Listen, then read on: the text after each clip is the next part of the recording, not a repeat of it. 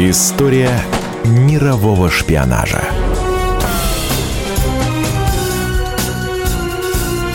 На радио «Комсомольская правда». девяносто шесть лет назад родился ас советской разведки Николай Кузнецов, ставший реальным прототипом Штирлица.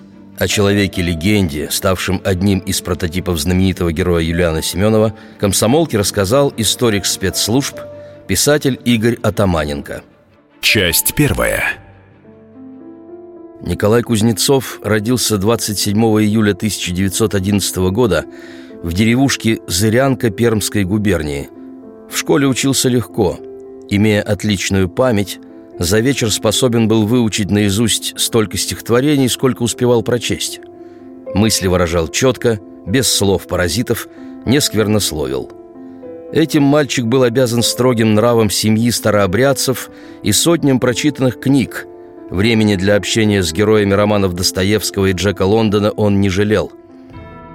В тысяча девятьсот двадцать четвёртом году Ника, как его называли близкие, перебрался в город Талица, чтобы получить аттестат зрелости. Там обнаружились лингвистические способности паренька. Увидев в городской библиотеке книги иностранных классиков, были экспроприированы у местного владельца спиртзавода, Кузнецов решил прочесть их в оригинале. Английский и французский языки освоил по самоучителю, общаясь со школьной учительницей, выросшей в немецком кантоне Швейцарии, и с военнопленными немцами, осевшими в Талице после Первой мировой, овладел шестью диалектами немецкого языка. Крутой поворот в жизни Николая случился после нападения черных лесорубов, которым он мешал пилить лес. Жизнь Кузнецову спас стабильный револьвер. Показания местным чекистам лесничий давал на их родном коми-пермяцком языке, и те решили пополнить штат агентов русским парням, свободно владеющим их родной речью. Из райотдела Николай вышел секретным сотрудником.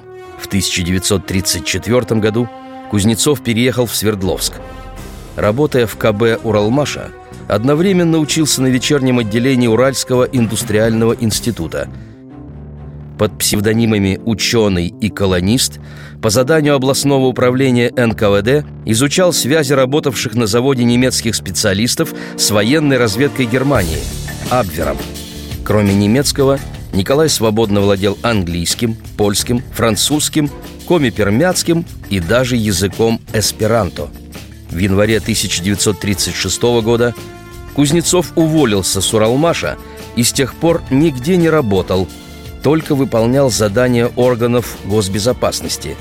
Между тем, в истории страны начиналась кровавая полоса репрессий, коснувшаяся и чекистов. В жернова репрессий угодил и Ника. При выполнении задания он по неопытности допустил ошибки, и ему едва не вменили пятьдесят восьмую статью «Контрреволюционная деятельность». Несколько месяцев, пока шло следствие, Кузнецова держали в подвале внутренней тюрьмы Свердловского управления эн ка вэ дэ. Там он прошел через такие испытания, от которых у него, двадцатишестилетнего здоровяка-уральца, выпали волосы на голове. К счастью, нашлись люди, сумевшие, рискуя собственной свободой, добиться его освобождения. Данные о том, как Кузнецов оказался в Москве, были обнародованы лишь в последние годы двадцатого века. Вот что об этом рассказал Леонид Рахман, один из руководителей советской контрразведки тысяча девятьсот тридцатых.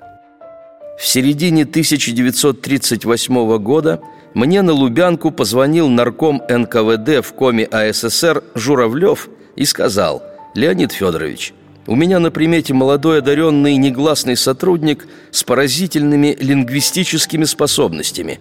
Я убежден, что его надо использовать в центре, а здесь ему просто нечего делать». Предложение меня заинтересовало. Я знал, что без серьезных оснований Журавлев никого рекомендовать не станет. А у нас в Москве в последние два года погибло много опытных чекистов, и некоторые линии и объекты были оголены. «Присылай», — ответил я. «Пусть позвонит мне домой». Несколько дней спустя мне позвонил Кузнецов. В тот момент у меня в гостях находился старый друг и коллега, только что вернувшийся из Германии. «Товарищ Кузнецов, сейчас с вами будут говорить по-немецки», — сказал я и передал трубку другу. Через пять минут беседы Прикрыв микрофон рукой, мой друг, выпучив глаза, прошипел: «Что ты мне голову морочишь про какого-то Кузнецова? На том конце провода берлинец!» Я рассмеялся, взял трубку и пригласил Кузнецова в гости. Едва он переступил порог, мы с другом ахнули. Ариец, истинный ариец. Росту выше среднего, худощавый, стройный, с выправкой кадрового военного, блондин, нос прямой, глаза серо-голубые. В общем, типичный немецкий аристократ. А ведь всего-то уральский мужик. Кузнецова оформили как особо засекреченного спецагента. И даже дали отдельное жилье, хотя большинство чекистов ютились в коммуналках. Пожертвовали конспиративной квартирой в доме номер двадцать по улице Карла Маркса, ныне Старая Басманная. Чем увлекались иностранные дипломаты в Первопрестольной конца тысяча девятьсот тридцатых? Скупкой антиквариата, икон, ювелирных украшений, фамильных реликвий русской придворной знати. Секретари посольств не считали зазорным зарабатывать на продаже импортных часов и женского нижнего белья. А вечером дипломаты устремлялись в театры и на поиск красивых и уступчивых женщин. В этих сферах поначалу и планировалось использовать Кузнецова. Там предстояло ему завязывать знакомства. Проплаченные эн ка вэ дэ репетиторы из Большого театра ставили агенту грамотное произношение, давали уроки хороших манер. Вскоре он стал завсегдатаем антикварных и художественных салонов, театров, выставок и ресторанов. Старший лейтенант блестяще произносил тосты, шампанское лилось рекой, языки развязывались. Когда Кузнецов стал своим в столичном бомонде, он по заданию своего оператора, майора госбезопасности Василия Реснова, зачастил в ювелирный комиссионный магазин в Столешниковом переулке, где сотрудники иностранных дипмиссий совершали незаконные сделки купли-продажи с москвичами. В магазине Кузнецов познакомился с красивой молодой женщиной, пытавшейся сбыть золотой браслет. Тамара, так звали незнакомку, разоткровенничалась. Браслет ей подарил иранский дипломат, а продать украшение она решила, потому что нужны деньги на аборт. Кузнецов предложил за браслет цену, вдвое превышавшую оценочную. Попросил полчаса, чтобы добыть недостающую сумму. На самом деле пауза была нужна, чтобы, известив Реснова, принять совместное решение. Вскоре женщину доставили на Лубянку, где серьезный дядя, в роли следователя выступал Ресной, перечислил грехи красотки: связь с иностранцем, попытка преступного прерывания беременности, спекуляция в особо крупных размерах. В общей сложности десять лет тюрьмы. Тамара плакала. Разговор закончился предложением выполнить несколько деликатных поручений. Красавица смекнула, что лучше стучать, чем перестукиваться, и кротко сказала: «Я готова работать с вами».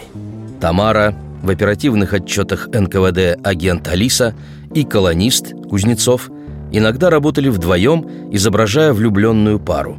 В ресторане, обычно это был Берлин или Националь, офицер со своей обворожительной спутницей устраивались за столом по соседству с ужинавшим в одиночестве иностранным дипломатом, чаще всего немцем. Алиса тут же начинала плотоядно взирать на чужестранца, и между любовниками вспыхивала ссора. Колонист, изображая ревнивца, вскакивал, давал спутнице оплеуху, швырял на стол купюры и гордо покидал ресторан. Его уход должен был убедить немца, что доступ к телу красавицы свободен. Оставшись в одиночестве, Алиса посматривала в сторону объекта, ожидая утешений. И не было случая, чтобы слова сочувствия заставили себя ждать.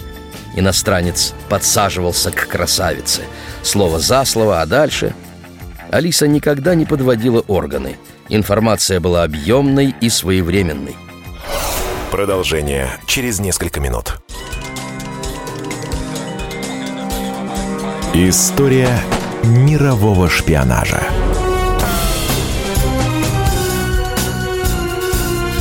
На радио «Комсомольская правда».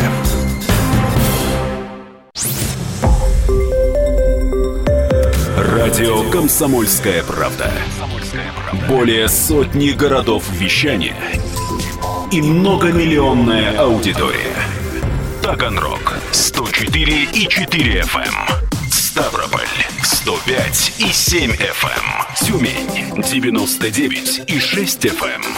Москва девяносто семь и два эф эм. Слушаем всей страной. История мирового шпионажа.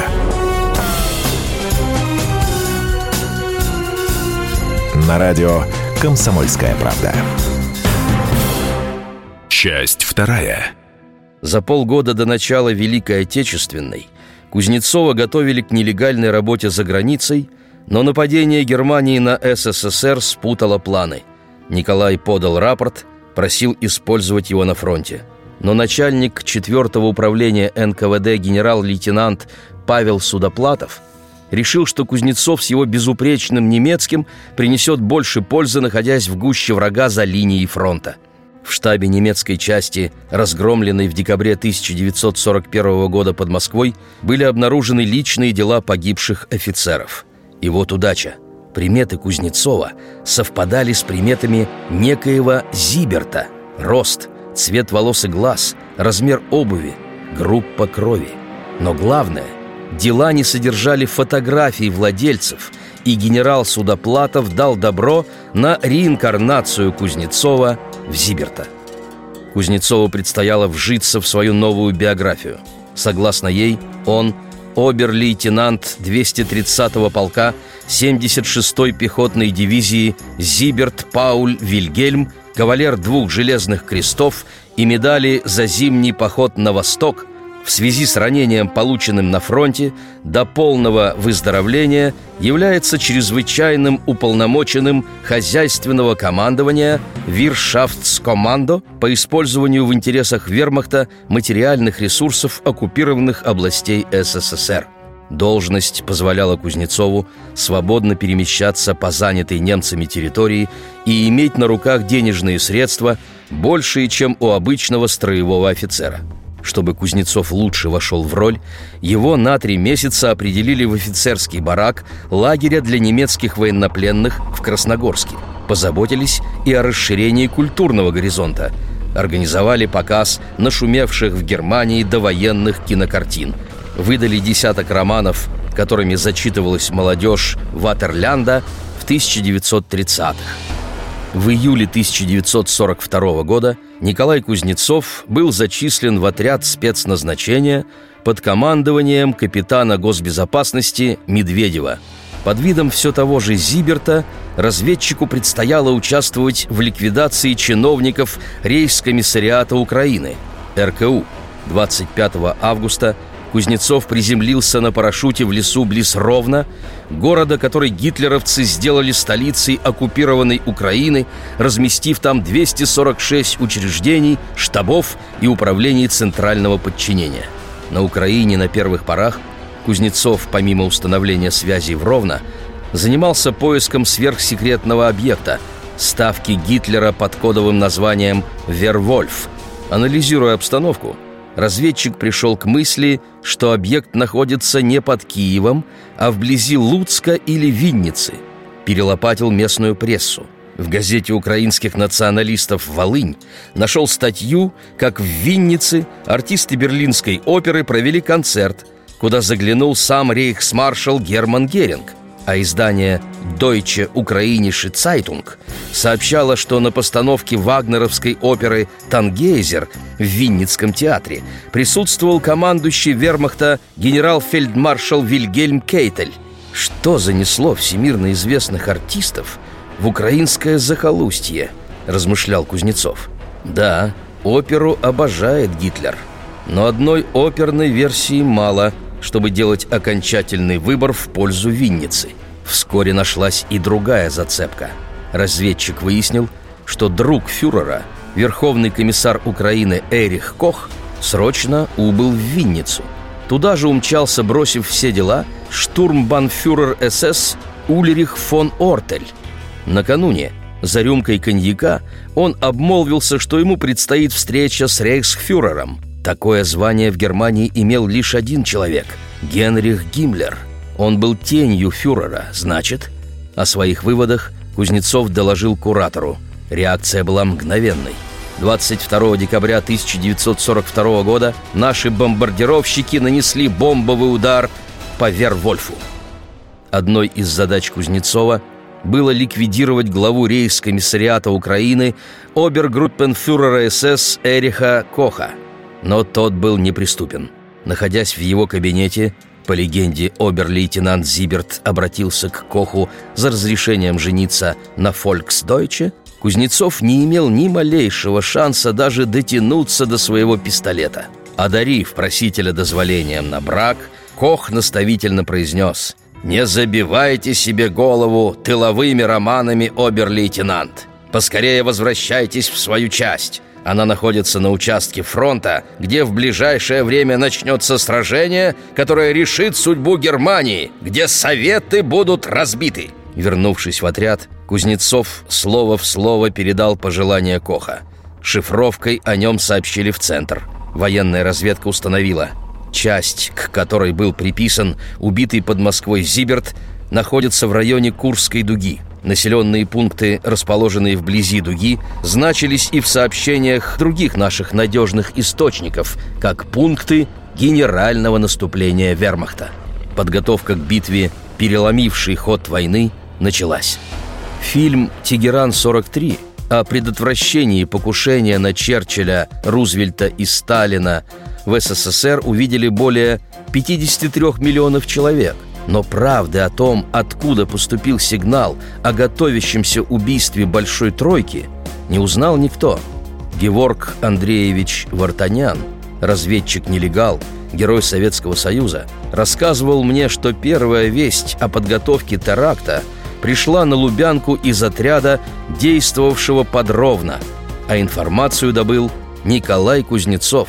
В Ровно разведчик Николай Кузнецов под видом немецкого обер-лейтенанта Пауля Зиберта познакомился со штурмбанфюрером СС Ульрихом фон Ортелем и буквально покорил немца показной открытостью, щедростью, умением слушать, наконец, знанием германской литературы.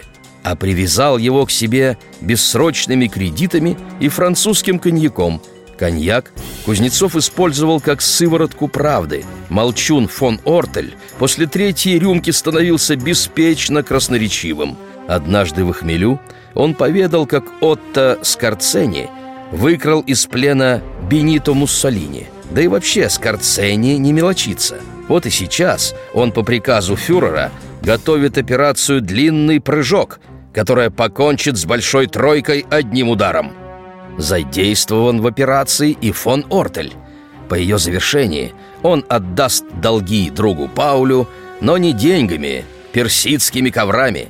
На Лубянке поняли, откуда дровишки. Из Тегерана вестимо. Сигнал Кузнецова нашел подтверждение в информации от Кембриджской пятерки и других источников. Длинный прыжок гитлеровцев стал прыжком в никуда. пятнадцатого декабря тысяча девятьсот сорок третьего года ликвидатор взял в плен командующего войсками особого назначения генерал-майора фон Ильгена. Изъятые у него схемы немецких укрепрайонов на Западной Украине оказались бесценны. Сохранены жизни тысяч наступавших советских солдат и офицеров. Уже двадцать шестого декабря тысяча девятьсот сорок третьего года Кузнецов был удостоен высшей награды Родины – Ордена Ленина. восьмого марта тысяча девятьсот сорок четвёртого года во Львове Кузнецов при содействии других бойцов отряда ликвидировал вице-губернатора Галиции Отто Бауэра и шефа губернской канцелярии Генриха Шнайдера. Обстановка в городе осложнилась, и разведчик принял решение пробираться к линии фронта. Путь лежал через село Борятино. Здесь Кузнецова должна была ждать радистка Валентина Дроздова, которую туда с группой бойцов направил их куратор. Но радистка и ее сопровождающие угодили в засаду и погибли. В ночь на девятое марта Николай Иванович с товарищами вошли в условное место, и туда тут же ворвались боевики УПА. Сдаваться Кузнецов не собирался. Выдернул чеку, висящей на поясе противотанковой гранаты. Указом Президиума Верховного Совета СССР от пятого ноября тысяча девятьсот сорок четвёртого года Николаю Кузнецову посмертно было присвоено звание Героя Советского Союза. Считается, что у советского Джеймса Бонда есть несколько прототипов. В их числе в прессе называли Вилли Лемона, служившего в гестапо, советских разведчиков Льва Маневича, Александра Короткова, Яна Черняка. Что касается разведчика Николая Кузнецова, то он, хоть и не работал в ставке Гитлера, но именно его биографию в архивах подробно изучал писатель Юлиан Семенов, собирая материал для своих книг. В интервью журналу «Дон» писатель говорил, что, создавая Штирлица, оттолкнулся от одного из первых советских разведчиков, которого Дзержинский, Постышев и Блюхер заслали в оккупированный японцами Владивосток. Но вобрал он и переплавил в себе лучшие черты и более поздних прославленных советских разведчиков, таких как Кузнецов, Зорге, Абель. История мирового шпионажа.